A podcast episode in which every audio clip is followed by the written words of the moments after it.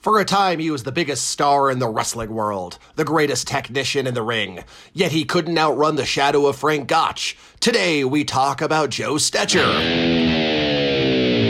Crazy territory stories, double crosses, and swerves. Pro wrestling history nerds. Hey, it's you, it's us, we're here, we're talking.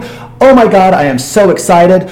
What the heck am I talking about? Who am I? My name is Nick Gossert. I am a pro wrestling promoter, a booker, a visionary? No, because that's stupid. Sometimes a ring announcer, but more importantly for today, I am a professional wrestling history nerd. I am a historian. I love this. And I am here with the one small sexy girl in Mothra to my other small sexy girl in Mothra. Sometimes we talk in tandem, but either way, it's Chongo Bronson. How the hell are you, man?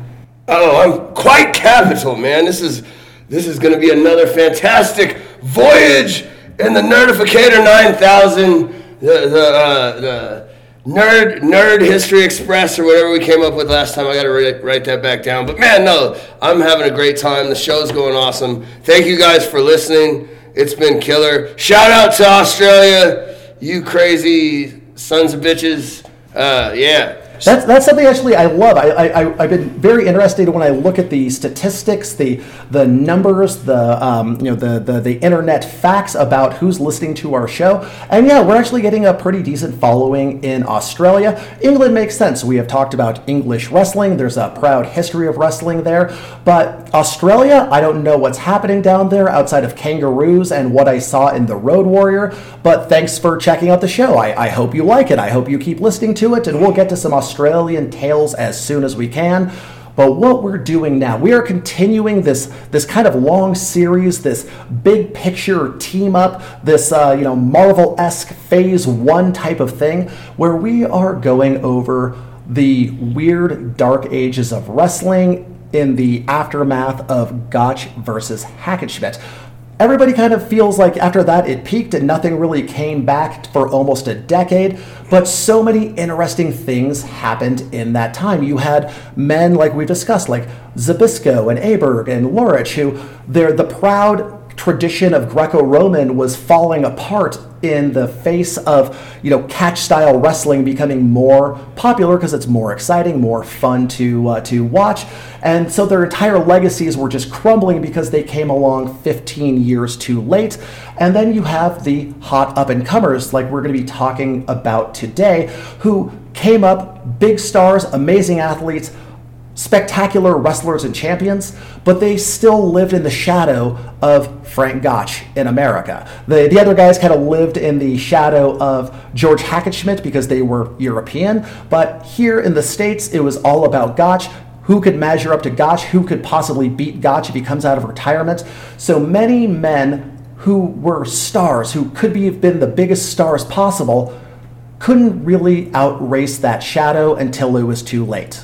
Yeah, and you see that a lot in sport and in professional wrestling where, you know, not everybody can replace Hulk Hogan or Stone Cold Steve Austin and be that next guy or, you know, Michael Jordan. You're always looking for when you when you truly witness greatness, like the run of, of a, a generational great, a goat, if you will.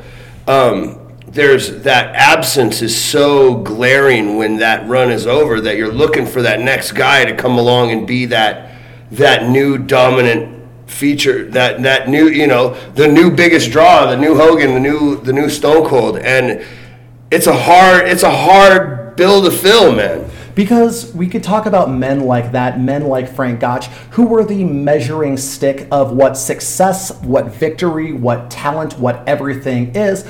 But once they're out of the picture, once that that matchup, the kind of the sporting reality is gone, myth turns that measuring stick into like a, a mile long thing that no actual person can live up to. And you would have stars. You would have men like what we're going to talk about today, like Joe Stecher, who is one of the most important wrestlers in the 20th century, but very few people have heard his name or know who he is or what he meant to wrestling. And that's what I want to do is explore these weird little nooks and crannies and amazing people and wrestlers that don't necessarily get the credit that they do in the overreaching, you know, mythos that is pro wrestling.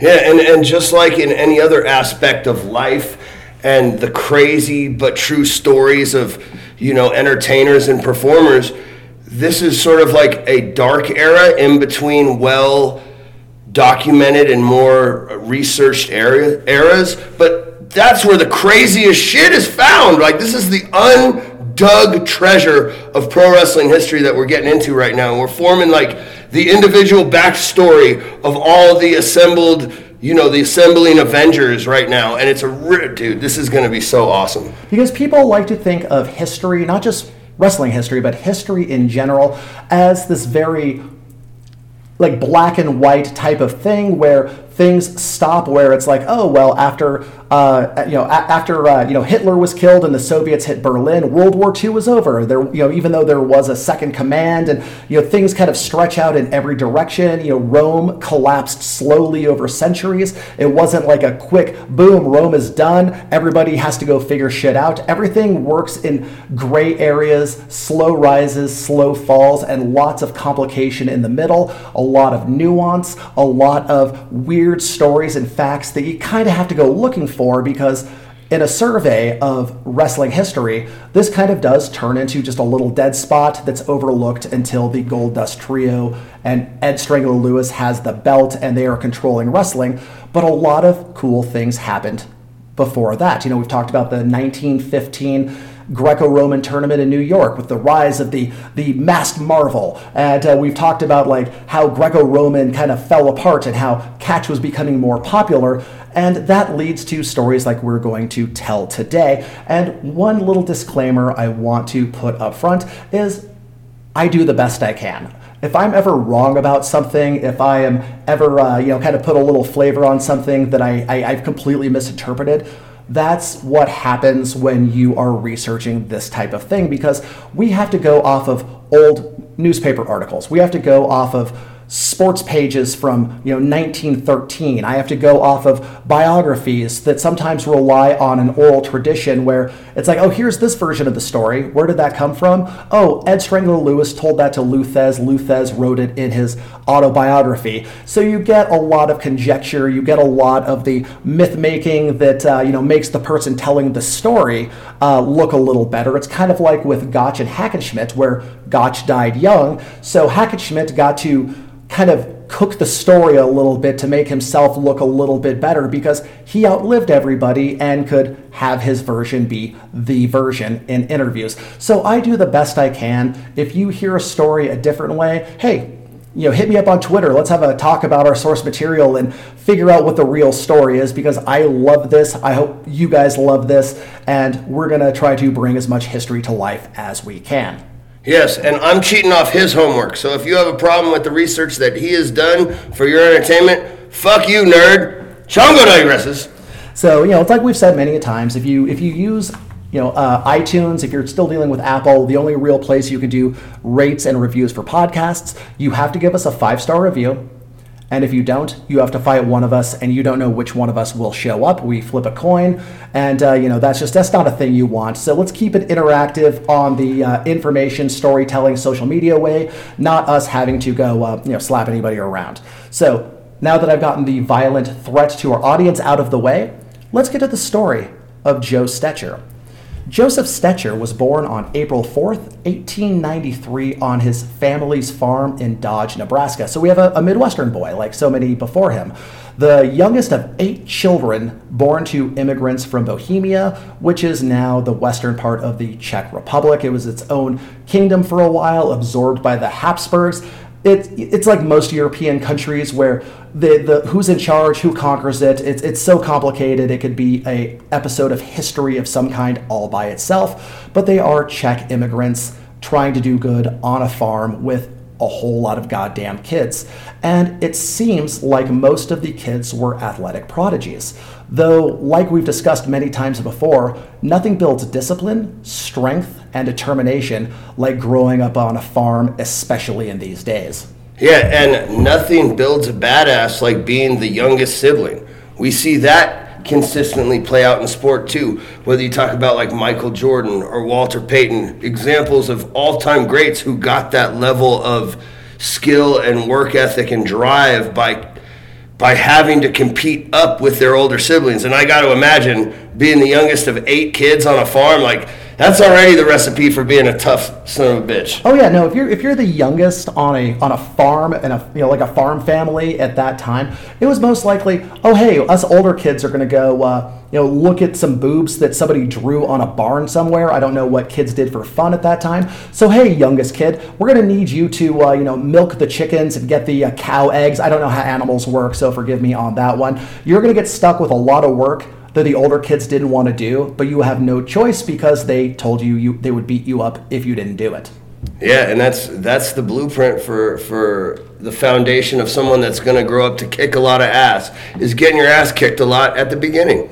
And as we've seen with wrestlers going back to like Evan Strangler Lewis, all the way up to MMA fighters like Matt Hughes, working on a farm gives you a tenacity and strength and determination and stamina that you really can't teach outside of kind of those uh, parameters because there's no giving up halfway through like uh, like you would your workout. Because hey those hay bales have to be moved or things are going to go very very wrong. You have to carry things for eight hours and hope that you know mom brings you a sandwich and lemonade. You will have to work sometimes you know dusk to dawn or dawn to dusk to get you know the harvest done to bring it into town for market.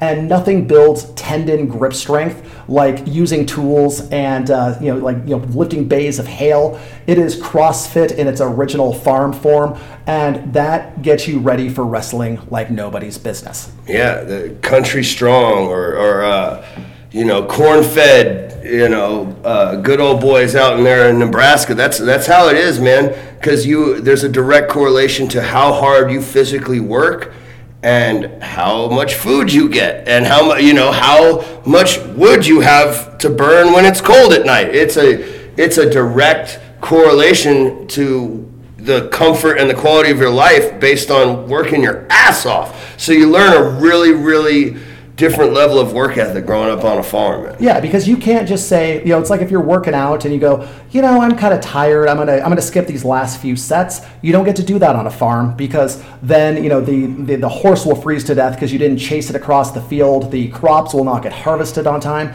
and nothing builds grip strength for wrestling, jiu-jitsu, MMA like this type of work. You know, you could lift weights all day long, every day for seven weeks, and you're not going to have as strong a grip as a, somebody who you know lifts bales or exactly. or digs holes or you know like you know puts puts refrigerators in place. Just that tendon grip strength can only really be built through hard physical blue collar labor. Yeah, and you could you could probably create like a fully incorporated Mr. Miyagi grappling routine with different farm chores because just about everything you do on the farm translates to wrestling. Yeah, it's like uh, it's like dodgeball, where if you can dodge a wrench, you can dodge a ball. Well, if you can suplex a hay bale, you can suplex a, uh, a townie. Yeah, I mean, if you can, if you can put some horseshoes on a horse, you can probably ankle lock a motherfucker. Oh, absolutely.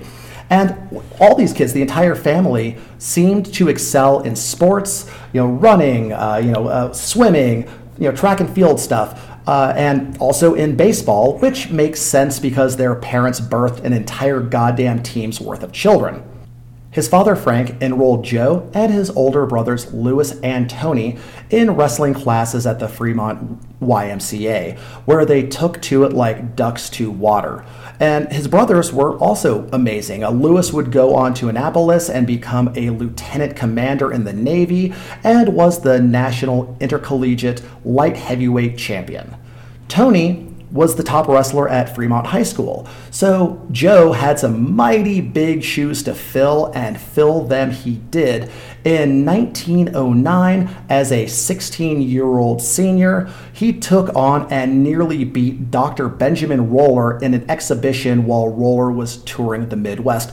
Roller is a top notch Greco Roman guy. He's a guy who helped train Hackenschmidt. He is a like was like the gatekeeper to Gotch for several years. So even if he was doing works a lot of the time, he is still one of the most skilled catch as catch can wrestlers. And he nearly lost to a 16 year old kid who had no amateur or pro experience outside of school. So that's a, that's a hell of a spot to be put in uh, psychologically, uh, let alone. Um, I, guess I, guess media wise, uh, reputation wise. Fortunately, it was Nebraska at this point, so it's not like a, you could go on Twitter. But yeah, he he barely pulled out a draw against 16 year old Joe Stecher. Yeah, well, you, you, know, obviously the talent, the the proof's in the pudding, man. He's got the goods, and you know, it goes back to the point earlier. He's been competing up, having to bring the level that a little brother's going to have to bring to his older siblings to try to keep up with them on on any competitive level, especially something physical like wrestling.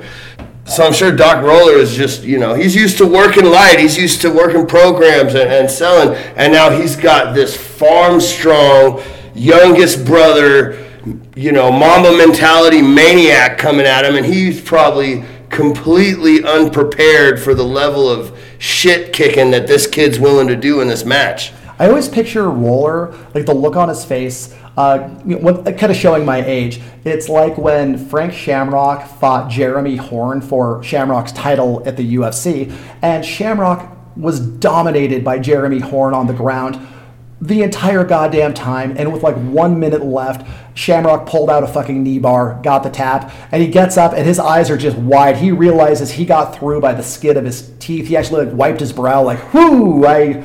I didn't. I didn't think I was getting out of that one a winner. So yeah, it's it's this this guy is like just like the king of that like almost carny style of of challenge wrestling at the time, and he barely escaped with a draw against a 16 year old. So you, he knew this kid was going to uh, really be going places. And sure enough, uh, both Joe and Tony Stecher went pro in 1912, with Joe defeating Bill Kokeef in his pro debut. And as a pro, Joe, who was taller, heavier, with a better reach, was better suited to the life and style of an elite pro wrestler than his brother, but don't feel bad for Tony, who took to the business side of things very quickly, becoming Joe's trainer and co manager along with Joe Hetmanek. And you know, because Stecher, he was, you know, he was heavy for his time. He was like, I think around 205, but he was tall. He had those, he had really long limbs, almost, almost like he was built for a, uh, a basketball court. And he was able to use that, that reach advantage very, very well in the grappling world, which you know sometimes that can be the strength unless you you know don't quite have the strategies in which case that can be kind of a weakness but when you have a guy who's like a fucking octopus just you know his legs and his arms can completely wrap around you and there's no way to really escape them and that guy knows what he's doing that's a very effective advantage that nature has given you especially in the rule sets of both catch and greco because in both of those are the the the vast majority of techniques, and in Greco's case, all the techniques are not predicated on level change and you know shooting a double and getting real low or an ankle pick. It's about leverage and upper body locks and control on in terms of Greco, and then on the ground when it comes to submissions, man, length increases leverage. It increases your range of just submission sort of green zone where you are they are in the range. Your triangle gap is bigger and you can really throw some nasty submissions if you're longer than the, than your opponent. So he really has one of the ideal body types for for the current rule set at the time and yeah, you think about a guy with those, you know, a big reach advantage in grappling. It's like you get into a bit of a tie-up, uh, even if it's not really like a collar and elbow type thing. You try to keep your hips back, but he can still reach your knee he can still you know grab you know grab a leg even though you're uh, you know you're you're trying to keep out of re- normal reach where most people couldn't quite get you or if you shoot and he sprawls i mean his hips are can be so far back by the time you uh, you, you you could possibly uh, you know hit the ground that there's really nothing you can do especially when he is 205 or more putting his hips on you at that kind of body length there's not a lot you're going to be able to do against that body with that type of skill yeah, um, the finals of the 2010 World Games, I, I took the silver and I lost on points to uh, this guy, Patrick Welsh, and he was six foot seven with about a six foot ten reach. And that that was it, man. He beat me by about five points, and what it came down to was every time I had the the ability to potentially finish the submission. Like one time I had him in side control, I was going for the far side arm lock, and his length allowed him to extend it so far that I compromised my weight distribution, and he was able to bring his leg over my back and regard, like just something no one else could do if he didn't have a you know that much different length, and it just creates a unique set of problems when you're talking about submission grappling. Yeah, it's like you watch, uh, you know, once again, I'm, I'm, an old man, so you have to kind of bear with me on my references. Like watch the Nogueira brothers, uh, you know, from from their Pride days in, yes. in, their heyday, where you know it was going up against heavyweights, but because he was kind of a little bit of a taller, lankier heavyweight, if you get tangled up in his guard, there's not a lot of places to go because it's like his guard never ends. It's always there. His legs are too long, and if you want to see how length of, uh, of limbs can work against you, then you look up Semmy Schilt. Yeah, there's uh, yeah, there's there are plenty of advantages and disadvantages to being long. You know, I called years ago that the first guy that was ever going to get a chance to beat Jon Jones was whoever threw him in an armbar because that body type's weakness is you have elongated fulcrums and levers. And so the thing that you're going to be susceptible to versus like a guy who's built like a fire hydrant, that guy's going to be susceptible to like head and arm chokes and upward rotational shoulder locks. But when you have really long limbs, hyperextending them, it's long pencils, man. So there's always a give and take. But if you play the game smart, he has one of the best body types for this for for catch wrestling. So yeah, th- this can work against you, but so long as you know your weaknesses either way, you can come up with a great strategy. And I will just say this: the uh, the Stecher uh, team had that great strategy, and the other thing he had was a great finisher a great uh, way he like he finished almost all of his matches, uh, and it, it, it looked so weird to me because Joe Stecher became famous for his leg scissor finish, and it didn't make a lot of sense to me as a shoot move when I first saw it in still photos.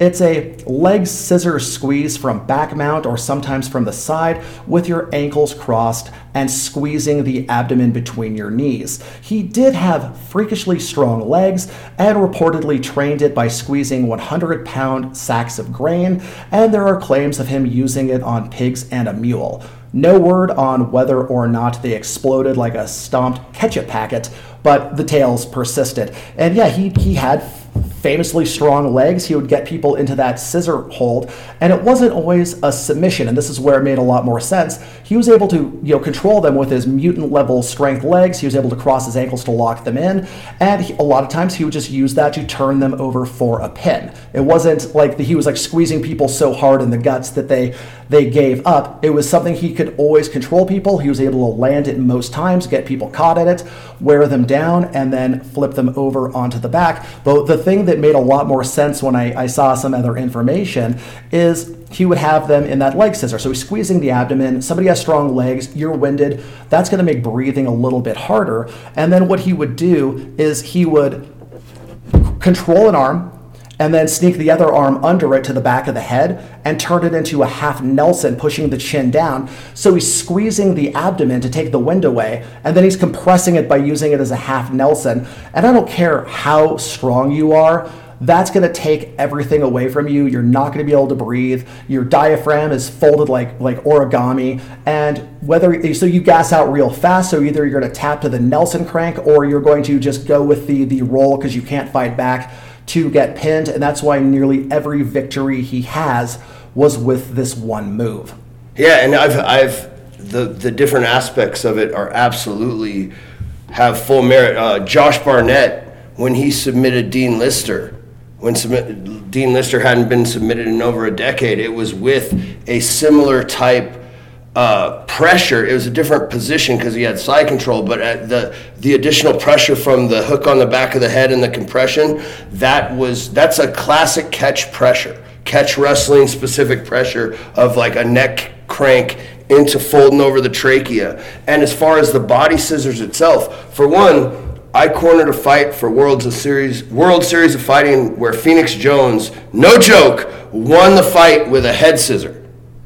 Submit, got a legitimate submission with the head scissors. So Yeah, I, and, Stecher has had many of those too. He would either Yeah. catch the abdomen or he would catch it around the neck because if Yeah, your legs are strong enough and you get that in the right position, Totally. th- there's no scientific leverage dif- difference between a leg scissor choke and a rear naked choke.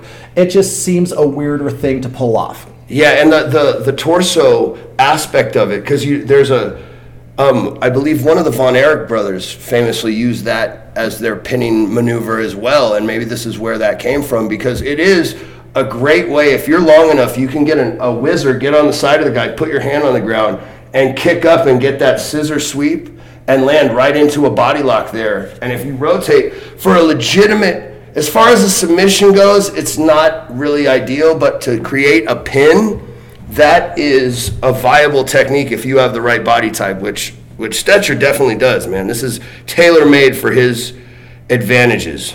And through using this time and time again, catching everybody with it, from the, the lowliest goofball to the you know highest of champions, that's how he got the nickname the Scissor King, which may or may not also sound like the producer of lesbian porn, but I digress. Yeah, no, that is uh, that's exactly where my head went with it. But I wonder what was his. Did he like to get like chest down with it, or was he ever in risk of getting rolled up with his own shoulders back? He, he was very good at keeping like a almost like a back ride, but a little bit to his side. Yeah. And then he would control that Nelson or just the arm. So once he kind of squeezed the air out of him, he was able to use the uh, the the arm as leverage for like a half Nelson or just an under the shoulder grip to roll the person over. So shoulders down. There you go.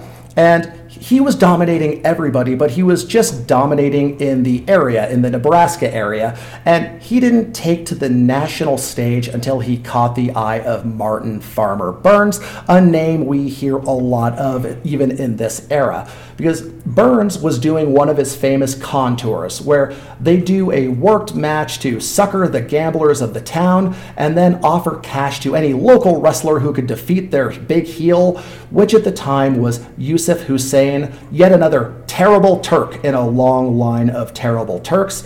But unoriginal marketing aside, the Ottoman wrestlers that came to the West were as good as anyone on earth at the time and could beat damn near anyone competitively, let alone the local farm boys in their tiny town. Uh, in the Ottoman, like the Turkish wrestling, was very similar to Greco Roman, but you were usually oiled up. These were always going to be like these big, giant, strong men. You know, you, you listen to the Evan Lewis story about uh, the first terrible Turk to come to the states. These are these are big, intimidating, scary-looking men, and this is who they were offering an open challenge to. And they would say, "Hey, which of you local farm boys would take a poke at this monster?" And this time, there wasn't just an average farm boy stepping up. It was the local hero, Joe Stecher, who stepped up to this challenge. Despite very few people knowing who he was or giving him much of a chance, Stecher out wrestled Hussein, and when he caught the Ottoman wrestler with his leg scissors, Hussein was disqualified for biting Stecher's leg around the 45 minute mark. I feel he took that uh, t- took that as the, the way out rather than get pinned by the uh, by, by the local. Yeah, that tells me he was uh, he he got him. He was about to lose, and he needed a, a heelish way out. Well done as far as a heel heel finish on the fly there. But oh, how sweet it is! Uh, you know, you got to imagine Farmer Burns is you know, you either die the stick or live long enough to see yourself get worked by somebody planting in the crowd. Because that was Farmer's game. So, of course, this is the perfect way for Stecher to catch his eye because he basically pulled the Farmer Burns on Farmer Burns. I actually didn't think about it that way, but that is 100% correct. He was the the, the, the Dan McLeod, the uh, the Farmer Burns, the the guy who came out going, "Oh, hey, I I'll I'll take on your your champion and just absolutely wreck their shit." But Farmer Burns always knew how to turn a dollar off of things, so he knew that this was the uh, the guy to to get behind. And Stecher's career took off. He made his name in the sport, and in very short amount of time, he went on to dominate names like Jess Westergaard, Ad Santel, Marin Plastina, Adolf Ernst, and others in straight falls, usually less than 15 minutes combined. And the one that deserves a little more attention is the lead up to his match with Westergaard, which was made to build Stecher up as a title contender against Charlie Cutler, who was the American champion at the time. And the match was initially going to happen in Omaha, but there were plenty of complaints by gamblers who lost money betting against Stecher in his matches against Hussein and Santel. Nobody thought this kid had a chance. He was young, he was green, he was he, he didn't look like a uh, like a like a fighter. So they claimed that these matches were being a Hippodrome! they complained to the police like awful fucking snitches, and the chief of police stepped in and issued an order banning the advertising of the Stecher versus Westergaard match. The Omaha Daily Bee published a statement from Superintendent of Police A.C. Kugel, and I quote During the last few weeks, I've received various complaints from those who declared that wrestling matches held here recently were fake and asked me why I stood such an affair. I told the chief to stop fake matches or exhibitions of any character. As to this particular match, I have no information. I would not be able to distinguish a fake match if I saw it. And in the Racine Journal News, the police chief claimed, I believe that the way to make wrestling clean is for the police throughout the country to make a determined effort to drive out the fakers. Do you think that happened? Are we living in the clean days of competitive wrestling again? Oh, yeah, that plan clearly worked. Yes, we definitely want to put the police in charge of more programs. Yes, that's a great idea. No, uh, Chongo digresses. Ain't that some shit? Here, here he won. He's actually like the hometown boy, done good. He's got a chance to have a fight in Nebraska with like a getting getting a push, and they think it's a, a work. And, and it most likely was, to be honest, because the odds of a worked match were very high because both men were under the watchful eye and tutelage of Farmer Burns. So this was most likely a worked match to build up Stecher. But the city was on to them, and knowing that legal action against the police would take too long, and Westergaard book, booked out east soon after, the promoter moved the match to Lincoln, Nebraska, and the match ended up being kind of meh and most likely a work, with Stecher winning two straight falls in a combined 20 minutes. Well, I mean, he's still got somewhat of the hometown babyface spot, and two falls in 20 minutes. Um, yeah, I don't know. It, it's hard to follow up when you get to these big hypes. We're seeing that consistently over the, the scan through these different historical matchups where we get to the big crescendo and it, it somewhat falls flat. And oftentimes it's because they backfired and they tried to, you know, do it straight, and then the people thought it was a work. And, it, you know, that sucks because Eh, this is why we can't have nice things. This is why we can't get past Gotch and Hackenschmidt, man. And exactly, because this is in that post Gotch Hackenschmidt time where everybody was still, you know, throwing accusations of it being a worked match, even though, you know, as we've discussed many times, if you're going to work a match, you make it entertaining. Those were just train wrecks. Shit happens.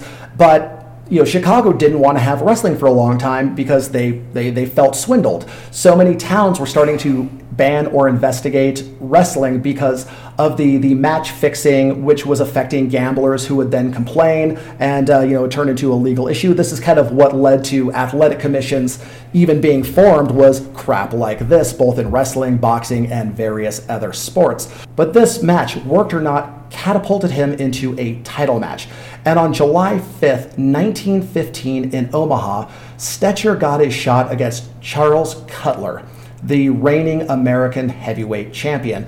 And I loved this. The referee for the evening was Chicago Sporting News editor and Frank Gotch superfan Ed Smith. This is the same referee that uh, Gotch and Hackenschmidt got, where he just turned a blind eye to to Gotcha, you know, fouling Hackenschmidt at every turn. He wrote a book that pretty much you know, like praised uh, praised Gotch like like you wouldn't believe. So it's very funny to see a very biased sporting uh, you know editor put in there as a referee after being proven that he really can't be uh, be objective about things. But hey, that's showbiz, baby. And I loved this. The Stecher fans from his hometown of Dodge, Nebraska, pooled $3,500 to make a new championship belt to present to Stecher if he won, but they said they wouldn't give it to Cutler if he retained his title. That's first of all, that's amazing. That that that level of home, like when you think about like the emotional content of when a fan goes out of their way to make something, whether that's a sign or a T-shirt for their favorite wrestler, right? These guys made a belt. They like they like it was like a town effort. That's tremendous. And just think about what thirty-five hundred dollars in 1915 is worth. I mean, that was probably you could have bought three houses and a mule for that kind of money. So I mean, a lot of people really believed in this guy. He was the hometown hero beyond any sort of like you know, I guess limits is the word I'm looking for. He was the hometown guy, the hometown hero beyond Rocky Balboa in Philadelphia. These guys had a hero on their hands and they put together a fortune to have a custom belt made in case he won, which I'm sure they thoroughly expected to to see happen. And I think this might be one of the first examples of a proto super over hometown babyface. I also can't can't emphasize enough how much I love that they're like, oh, we're going to give it to him if he wins. Well, we're going to give it to Cutler if he wins. Fuck that guy. Yeah, no, that's the best part. Yeah, it's like, nope. Uh, we're gonna all get our money back. We'll, we'll all take turns wearing it. Yeah, uh, totally. At yeah. the town hall, at the dance, the the you know, the the fair, whatever, the market, but the match was ready to go. The Chicago Examiner described the match in their July 6th edition. Cutler was very aggressive for the first five minutes or so, going after Stecher hard, who was much smaller than Cutler. With non-stop attacks that Stecher avoided, Cutler managed a throw, but Stecher popped back up to his feet immediately, not having landed on his shoulders. Cutler was visibly winded, and Stetcher went on the attack at about the five minute mark, catching him with the leg scissors three times before he was able to roll him over at the 14 minute mark for a pin. So, classic thing, just let the guy burn himself out and then caught him with a move that is tailor made to suck the wind out of him. But it still took three times before he could finally roll him over for a pin. Well, he was the champ, you know, and that's that's fantastic strategy and classic like rope a dope context of like let the aggressor tire himself out early, then then put the attack on. You see that everything from Ali to the Diaz brothers fight that way, where once they're fatigued and you have that advantage in the gas tank, that's when you put your foot on the gas. And Cutler, having been pinned, was just lying on the canvas, seemingly unconscious for almost three minutes after the pin, while Stecher strolled to his corner, not even breathing hard. It took another five minutes for the champ's seconds, his, his cornermen, to come help him to his feet and back to the corner. I did read another article where he claimed to have shaken uh, Stecher's hand between rounds and said something about how you've got championship material or something. I feel that's myth making to kind of you know make, make it feel like more of a passing of the torch in uh, in in, a, in the media sense. And the second fall was a much shorter version of the first, with Cutler coming out strong and accomplishing nothing against Stecher, who then caught him with the scissor hold. Cutler held off against the move for two minutes before gassing out, getting turned over, and getting pinned. Man, it's it's a beautiful utilization of funneling your opponent into your your kill shot, and you know he's he's got this like anaconda strategy of wearing his opponent out and then going after the body and, and constricting the airflow. Uh, you, it's very very interesting because it's totally not how you approach it in the modern the modern era. Choking someone is about using arterial compression and stopping the blood flow to the brain primarily. In fact, if you are doing a what we would call an air choke, that's usually considered inoptimal technique and he's got a whole different strategy and philosophy that he's that he's implementing and it's really brilliant And it, and also it was new. It was Yeah. he kind of came up with a new move, a new strategy, a new way of doing things, so people weren't used to it. You know, you're not defending against the, the same old, same old. Totally. And it does. You know, like people don't understand how much something like that can take your wind away, particularly when you're doing the neck compression. Like I remember the first time I got choked to the point where I thought I was going to go unconscious when I was, uh, you know, fairly young kid.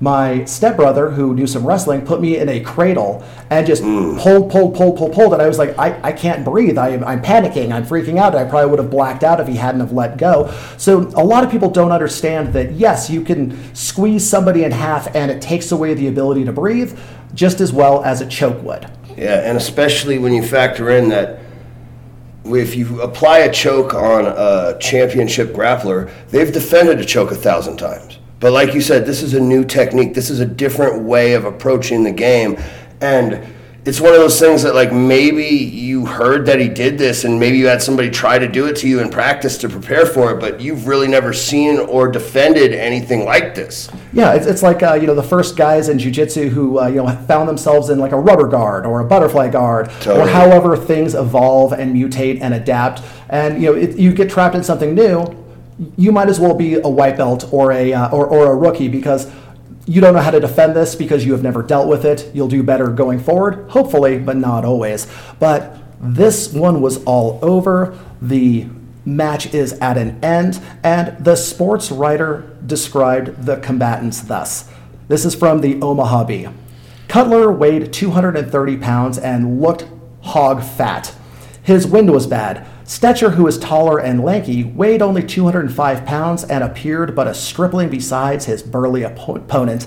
Hog fat, what an awful thing to, uh, to say. Very similar to what they said about Evan Lewis during his match against uh, you know, Farmer Burns. But, you know, that's, that, that tends to be the, the way things go, especially in these days where you know, if you're a champion, you're a touring wrestler, you're successful, you're not as hungry, but you're also traveling nonstop. It's not like they had a Whole Foods, you could get a, uh, you know, a vegan protein meal or something like that. You're eating shitty roadside diners, you're not training as hard. It's a lot easier to get fat in 1915 on the road than it may be today for an athlete. Yeah, and also I'm sure this this reporter had no idea what you know, fitness looks like in terms of functional strength. Because, I mean, I'm sure he would give a similar analysis to Daniel Cormier if he saw him today, you know? Oh, yeah. It's like if you see, like, I watched a, uh, I was watching some Pride matches today, and the match. Fedor. Yeah, Fedor versus Mark Coleman. If you look at them based yeah. on aesthetic and muscles, you're going to be like, oh, Mark Coleman's the fucking guy.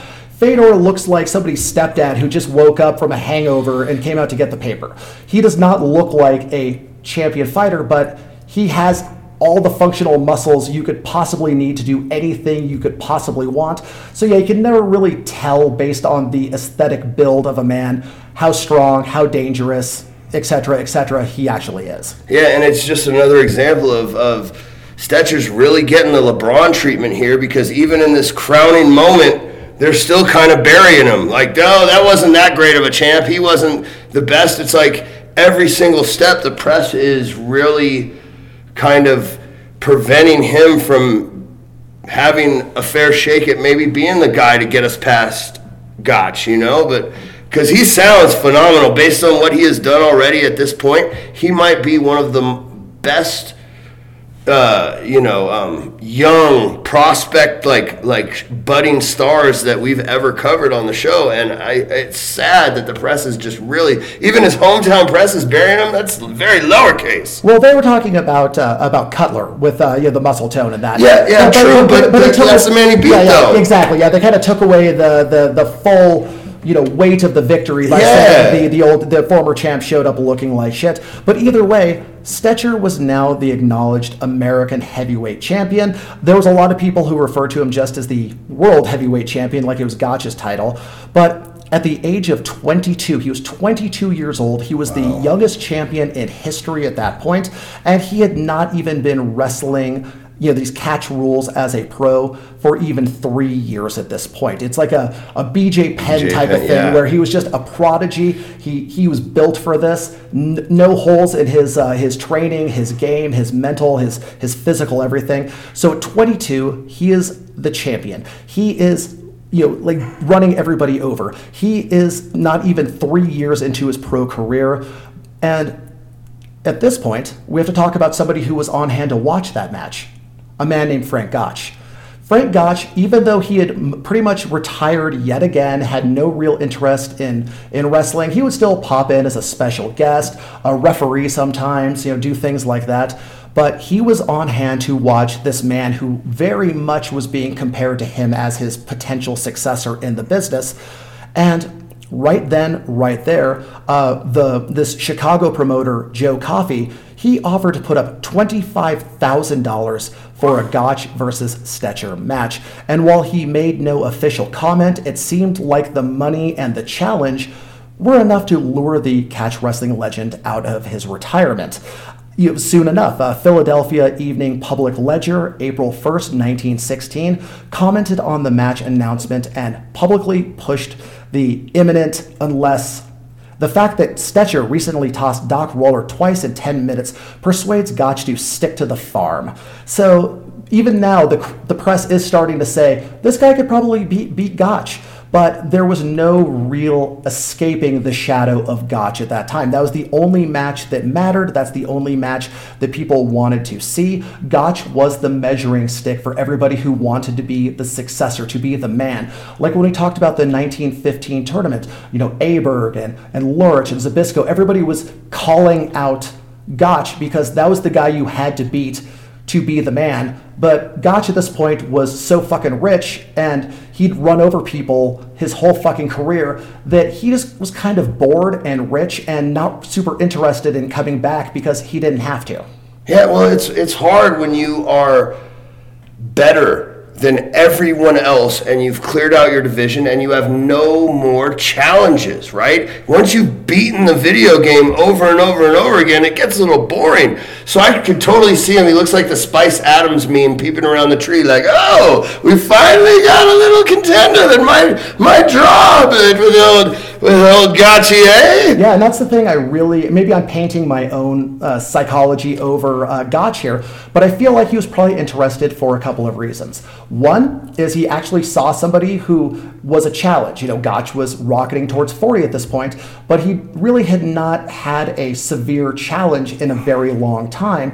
So he was saw somebody who could give him a go. You know, actually make it a uh, you know make it a competitive match because when you're a competitive you know wrestler, grappler, boxer, whatever it doesn't matter how you know deep into your uh, your years you get. If you see a hot up and comer, like part of your brain goes, "I could fucking take this guy." You know, you kind of get that that old lion seeing the new lion uh, taking over the pride, thinking like, "Oh man, I got man. If I get, oh man, this is this is this is the one. This is the guy who's gonna you know fucking draw me back out."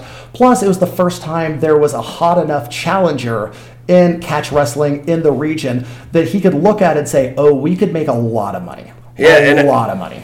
and uh, uh, you know, on top of just being a true, you know, connoisseur of the game, he wants to see what's hot. This is the new hot shit. He wanted to check it out. But then I also think when you're talking about that level of dominance, like, is this finally the one that can give me a real challenge? Like, I have not been challenged, which is almost the saddest and hardest thing when somebody is that in inarguably greater than everyone else, they they lose their like an Anderson Silva thing, where you start losing that need. You you're, you're not being pushed. There's nothing around you. You're that much in front of the race of everyone else. You look around, there's no one there, and he's finally got somebody that might give him a challenge. So I think it's got his.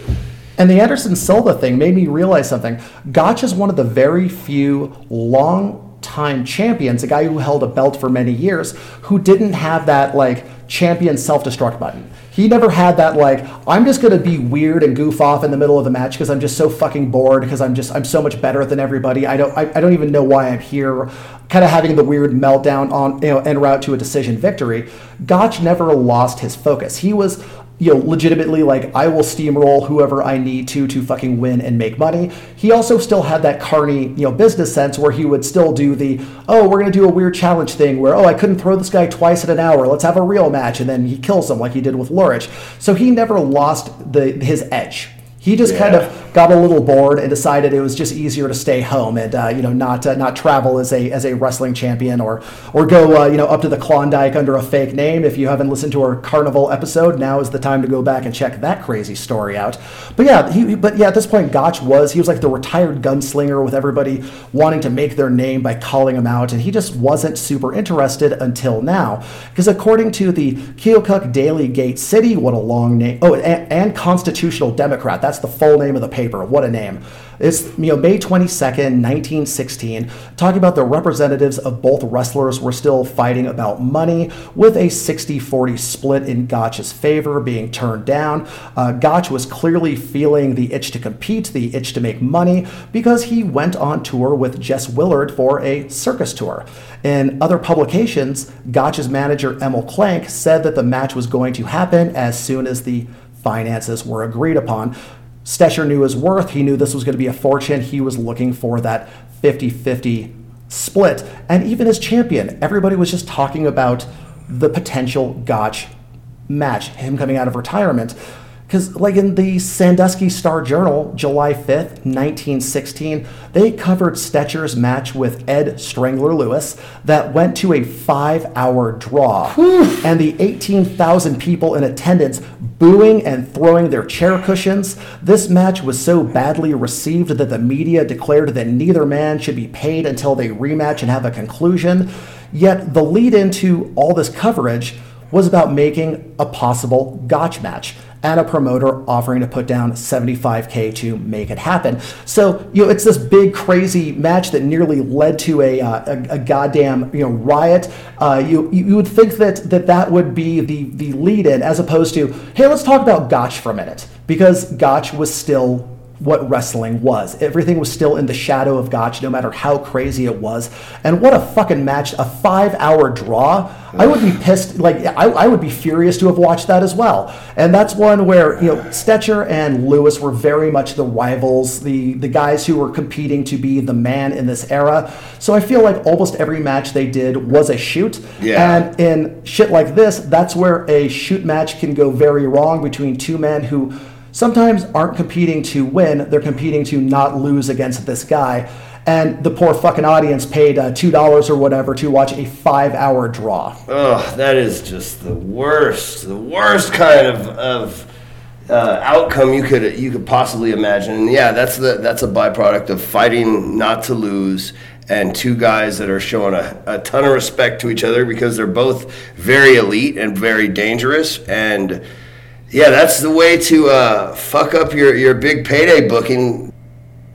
So this story is getting wilder than heck, even I thought it was going to be. And though I do love the sound of my own voice, and hopefully you do too, this is a good place to kind of put a pin in things, uh, put things on pause, to say, we're gonna finish this one up because it's now gonna be a two-parter. I wasn't expecting that, but this this guy's life is just too fascinating to uh, to take lightly. So we're gonna call it a night for now. We'll get back to things next time, and make sure you do things like follow us on Twitter. Follow us on Instagram. I like to put uh, big, crazy, uh, old timey photos right there. Follow us on, or like us on Facebook. That's what you do on that format. Keep involved, make it uh, interactional Tell us what you're thinking, comment on things. Let's have conversations about old timey wrestling. How did you like this story so far? Yeah, put pro wrestling history nerds in your mouth. Give it a swig and a swallow and see how it tastes. Yes, Chongo digresses. This has been a fantastic story. It had so much meat as we peeled back the layers of the onion that, that it's going to be a two parter, man. And that's so fantastic because it just illustrates the point that there's so much rich unmined material here in these quote unquote dark ages that we're bringing the light to on the Hippodrome Express, Daddy. So for now, for tonight, let's just say goodbye and for two more weeks. For Chongo Bronson, I'm Nick Gossert. Good night, everybody. Yes, it's a teaser. Cut print martini.